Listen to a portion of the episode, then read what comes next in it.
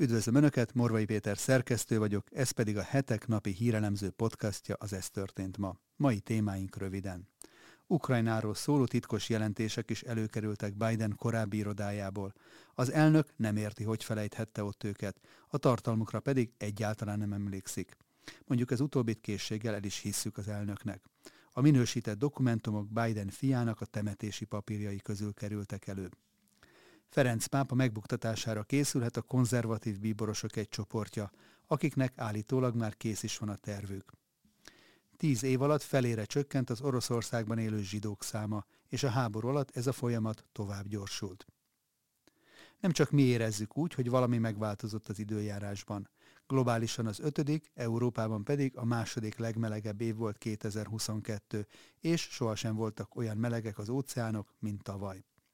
Önök a január 11-i adást hallják, a nap legizgalmasabb híreit és aktualitásokat a hetek válogatásában, amelyeket a videónk leírásában szereplő linkeken el is olvashatnak, csak úgy, mint a hetek.hu oldalon.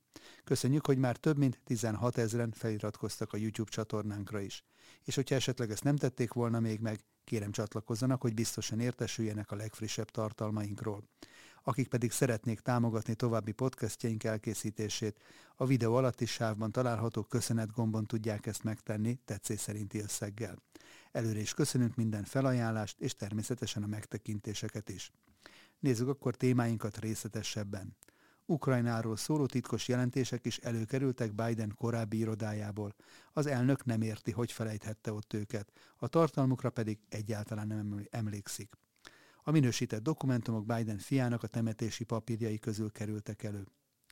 Meglepettségének adott hangot az amerikai elnök azzal kapcsolatban, hogy minősített iratok kerültek elő novemberben egy olyan irodából, amelyet még alelnöksége alatt használt.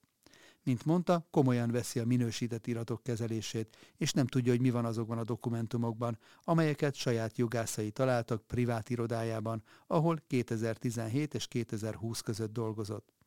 A papírokról a hét elején számolt be az amerikai sajtó. Néhány tucat iratról van szó, amelyeket az ügyvédek át is adtak az erre illetékes nemzeti levéltárnak. A CNN információi szerint a 2013 és 2016 között született titkosított jelentések között többek közt Ukrajnáról, a brit helyzetről és Iránról is szó van. Az ügy furcsa részlete, hogy a dokumentumokat Biden elhunyt fiának temetéséről szóló iratok között találták meg. Teljes mértékben együttműködünk a vizsgálattal, amely remélem hamarosan lezárul, fogalmazott Mexikóban az amerikai elnök. Iratokat találtak egy dobozban, egy zárt irattartóban, vagy legalábbis szekrényben, és amit észleltek, hogy minősített iratok is vannak köztük, azonnal azt tették, amit kell, hívták a levéltárat, magyarázta az elnök. Engem tájékoztattak erről, és meglepetten hallottam, hogy hivatalos iratok kerültek abba az irodába, de nem tudom, hogy mit tartalmaznak, tette hozzá Biden, kitérve arra is, hogy ügyvédei azt javasolták, hogy ne érdeklődjön az iratok tartalma iránt. Mike Turner republikánus képviselő szerint felvetődhet annak gyanúja, hogy Biden törvényt sértett. Els Stefanik, a szintén jobboldali Donald Trump volt elnököt támogató képviselő szerint az ügy nemzetbiztonsági kérdéseket vet fel. A Biden volt irodájában talált iratok ügye párhuzamba állítható azzal, hogy Donald Trump floridai birtokán több ezer hivatalos iratot találtak, de a volt elnök nem szándékozott visszaadni őket a levéltár kérése ellenére sem. Végül 15 doboz iratot adott át a levéltárnak, amelyekben több mint 100 minősített dokumentum is volt. Az ügy az igazságügyi tárcához került, és nyomozók fel is keresték a floridai birtokot, ahol további pár tucat iratot vettek át. Trump munkatársai pedig úgy nyilatkoztak, hogy nincs több titkosított dokumentum a birtokon. Ennek ellenére egy augusztusi házkutatáson további 13 ezer irat került elő a házból, amelyek közül mintegy 100 szigorúan titkos minősítésű volt. Ferenc pápa megbuktatására készülhet a konzervatív bíborosok egy csoportja, akiknek állítólag már kész is van a tervük. 16. Benedek pápa halála után a vatikáni bíborosok egy csoportja elhatározta, hogy nyomásgyakorlás útján megpróbálják rávenni Ferenc pápát a távozásra. Erről a katolikus egyház egyik olasz bíborosa beszélt, aki neve elhallgatását kérte. Elmondása szerint a tervet több szakaszban és több irányból fogják végrehajtani, aminek egyetlen célja, hogy a vezetést olyan nyomás alá helyezzék, hogy Ferenc lemondásra kényszerüljön. Ugyanakkor a szervezkedő bíborosok egyelőre még kisebbségben vannak, így a névtelen forrás szerint több időre lesz szükség ahhoz, hogy meggyengítsék Ferenc szekér táborát, és megnyerjék ügyüknek a többi bíborost is. A titokzatos terv részeként állítólag a pápa doktrinális döntéseit fogják célkeresztbe állítani, amelyeket a konzervatív beállítottságú katolikusok nem tetszéssel fogadtak. Elég, hogyha a homoszexualitás, az abortusz vagy a vállás kérdésére gondolunk. De a pápa romló egészségi állapotát is szeretnék szóvá tenni, ami idővel a tisztség betöltésére való alkalmasságát is megkérdőjelezheti. A jelenleg 86 éves Ferencnek az elmúlt időben ugyanis több műtétje volt, és több alkalommal kényszerült tolószékbe a nyilvános szereplései alkalmával. Mindennek tükrében komoly kihívásokkal kell szembenéznie a pápának, amennyiben továbbra is megkívánja őrizni egyházfői pozícióját. Tíz év alatt felére csökkent az Oroszországban élő zsidók száma, és a háború alatt ez a folyamat tovább gyorsult. A legutóbbi 2021-es népszámlálás során csak 82 ezeren vallották zsidóknak magukat Or- Oroszországban, és 2010-hez képest felére csökkent a zsidó közösség száma, derült ki az orosz statisztikai hivatal jelentéséből. A becslések szerint több mint 160 ezer zsidó élhetett 2010-ben még Oroszországban, hiszen 17 millió lakos nem töltötte ki a nemzetiségére vonatkozó kérdést. Az országban azeri, izraeli, georgiai, üzbegisztáni, közép-ázsiai, valamint a Krim-félszigetről származó zsidók is éltek. Az orosz-ukrán háború kitörése után a zsidó közösségből még többen döntöttek úgy, hogy elhagyják Oroszországot. Ahogy arról korábban beszámoltunk, tavaly tavasszal és nyáron összesen több mint 20 ezer orosz zsidó költözhetett külföldre a katonai konfliktus miatt. Az országot hátrahagyó zsidók száma mára már eléríti a 60 ezer főt is, és többségük Izraelben telepedett le. Moszkva rabbia is elmerült, elmenekült az országból, és Izraelben telepedett le, ahonnan azt üzente nem régiben az orosz zsidóknak, hogy minél hamarabb hagyják el Oroszországot, mert növekszik az antiszemitizmus az országban, és sokan a zsidóságot hibáztatják a háború miatt. Az egyetlen zsidó csoport, amelynek egy orosz zsidó hírportál szerint nőtt a létszáma Oroszországban, a krími karalita közösség, amely elutasítja a misnát és a Talmudot az előírásaival együtt. Nem fáradt el a harcokban. Búcsú a 95 éves korában elhunyt Karl Pfeiffertől, lapunk korábbi bécsi tudósítójától, akiről egyik legrégebbi barátja Gadó György így búcsúzott. Osztrák újságíró, magyar demokrata, Izrael fegyveres függetlenségi harcainak egykori katonája, igazi antifasiszta és segíteni mindig kész humanista volt. Emelt fővel akart járni, és önmaga akart lenni. Szabad polgár, szabad zsidó, kinek hite nem eladó, itt nem nyűgöz le semmilyen dogma. Nem fáradt el a harcokban. Bevallom, élvezem az újságírást. Így valott néhány éve, lapunk volt Bécsi tudósítója arról, hogy miért állt má, már meglett emberként újságírónak. Mint mondta, először is konstruktívan kiélhetem az egészséges agressziómat, nekem például gyűlöletes a rasszizmus vagy a fasizmus, de nem megyek oda egy nyilas suhanchoz, hogy behúzzak neki kettőt, inkább megírom. A budapesti ellenzékiek nem ismertek Kár Fejfer nevű osztrák újságírót, de az ellenzékiek lakásán beszéltek Fejfer Karcsival, akit egyértelműen bécsi magyarnak tartottak. Az újságíró Péter Koroli néven írt cikkei a magyar témákról rendszeresen megjelentek az osztrák sajtóban. Ezeket a Szabad Európa Rádió lefordította magyarra, így a rádión keresztül milliós hallgatottsághoz jutottak el Magyarországon. Így kezdte a Németországban élő magyar író Dalos György Kár Pfeiffer 1996-ban publikált önéletrajzi könyvéhez írt előszavát. Más kérdés, hogy a fordulat után a volt magyar ellenzék egyszer sem hívta meg Fejfert a találkozóikra, és a 90-es évekre szinte teljesen elfelejtkeztek arról a harcos társukról, akit a Kádár rendszerben négyszer utasítottak ki Magyarországról az írásai miatt. Fejfer Karcsi azonban realista volt világ életében. Ez így természetes, hiszen sokukból politikusok lettek, és a hála nem politikai kategória, de azért vannak kivételek, írta a hetekben 2009-ben. A kivételek, akikkel kapcsolatban állt mindvégig, Arakovács Attila, Dalos György, és természetesen az egyetlen parlamenti képviselővé vált régi ismerős, a hivatalos politikában bátor szókimondásával és következetes iróniájával mindig kényelmetlen kakuktojásnak tekintett Gadó György volt, aki lapunknak így jellemezte volt hűséges barátját. Emelt fővel akart járni, és önmaga akart lenni. Gadó volt az, aki a 80-as évek elején bemutatta Fejfert, az akkor föld alatti keresztény mozgalomként illegalitásban működő hídgyülekezete vezetőjének, német Sándornak és néhány katonai szolgálatot megtagadó katolikus fiatalnak, köztük Kiszeli Károlynak is. A Karcsival folytatott éjszakában nyúló beszélgetések máig emlékezetesek a számomra, mert ő a pártállami elnyomás idején bátran kiállt azok mellett, akiket hitük vagy lelkiismereti meggyőződésük miatt zaklattak. Különösen nagy benyomást tett ránk, hogy bár elkötelezett zsidó aktivistaként egészen más ideológiai meggyőződéssel rendelkezett, mégis az első pillanattól fogva mellettünk állt. Ezek a találkozások olyan ablakot jelentettek nekünk azokban az időkben, amelyen keresztül megtapasztaltuk a szabadság fuvallatát. Így emlékezett vissza lapunk kérdésére német Sándor a közel 40 évvel ezelőtti találkozásra, amelyből évtizedes barátság alakult ki. Amikor a hetek 1997 végén elindult, Fejfer első szóra vállalta, hogy az újság bécsi tudósítója legyen. Írásaiban több mint egy évtizeden át következetesen kiállt a nyugaton megjelenő új antiszemitizmus ellen, különösen éles kritikával illette az osztrák szabadságpárc akkori sztár elnökét Jörg Haidert, épp úgy, mint a magyarországi aggasztó jelenségeket.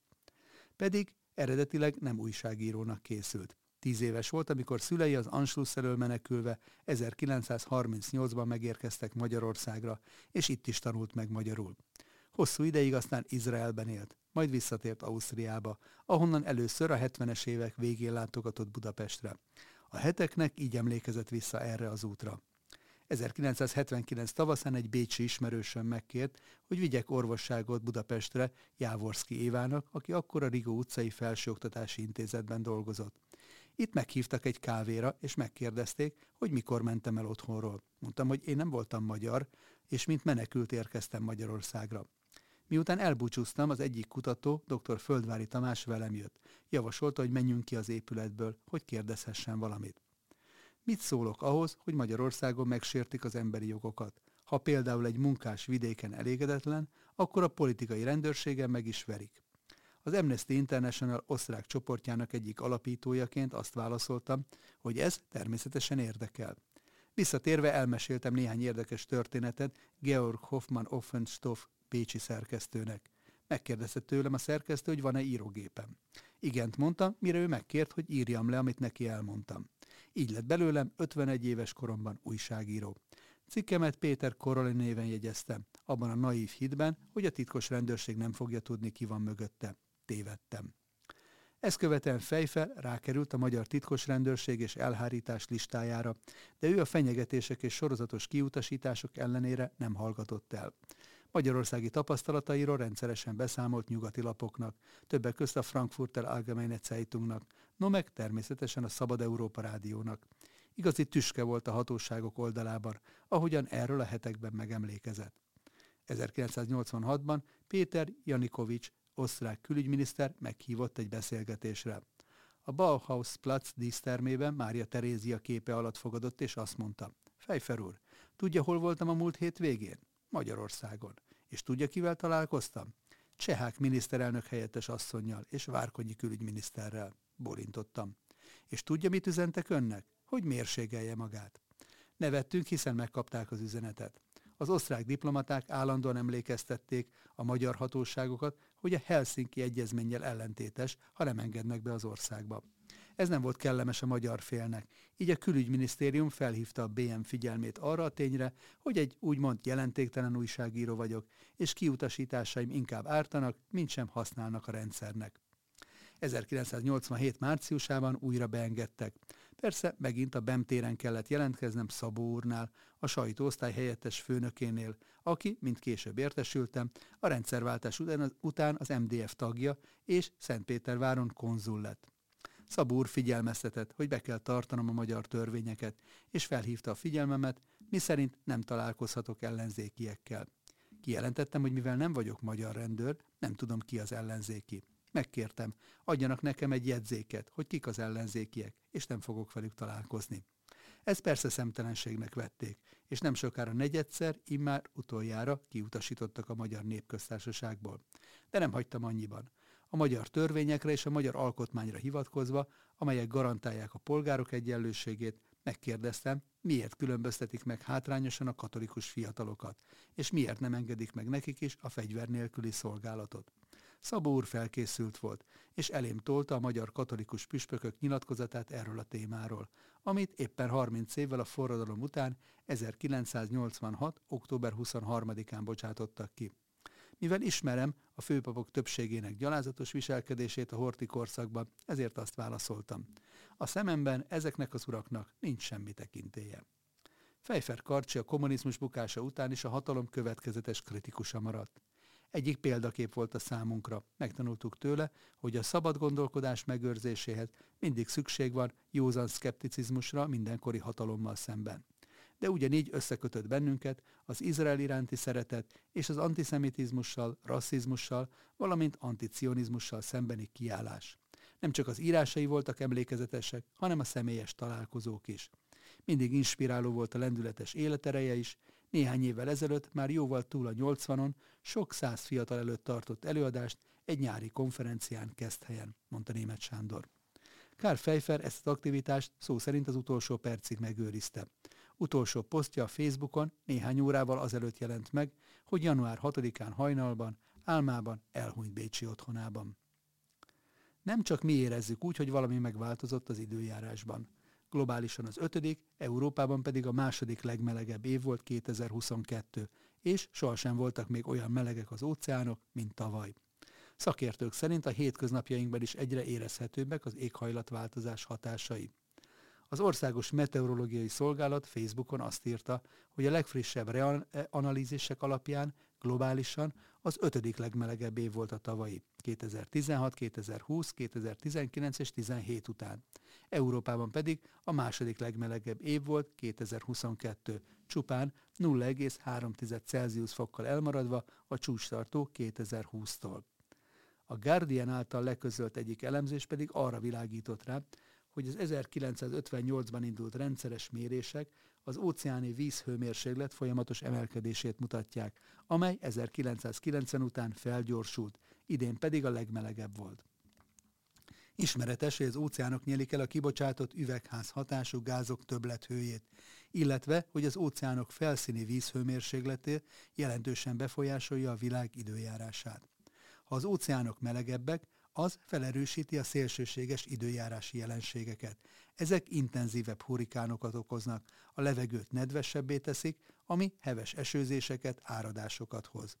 A víz a melegedéssel kitágul, emeli a tengerszintet, és ezáltal veszélyezteti a parti településeket. Ha végleges adatokat összegyűjtik, a 2022-es év várhatóan a negyedik vagy az ötödik legmelegebb lesz a levegő hőmérsékletét tekintve. Tavaly sorban a harmadszor jelentkezett a La Niña, a csendes óceán feletti légköri jelenség hűvösebb szakasza, amely a globális időjárás befolyásolja. Ha visszatér az El Niño, ez a hőmérséklet emelkedésével fog járni. Az óceánok hőmérsékletéről elemzést készítő nemzetközi kutatócsoport arra következtetett, hogy a Föld energia és vízkörforgását az emberi tevékenységből származó üvegház hatású gázok kibocsátása alapvetően megváltoztatta. Ezzel mindent átható változást okozott a globális klímarendszerben. John Abraham, a Minnesotai Szent Tamás Egyetem munkatársa, a kutatócsoport tagja elmondta. Az óceánok felmelegedése egyre szélsőségesebb időjáráshoz vezet. Ennek rettenetes következményei vannak az egész világon.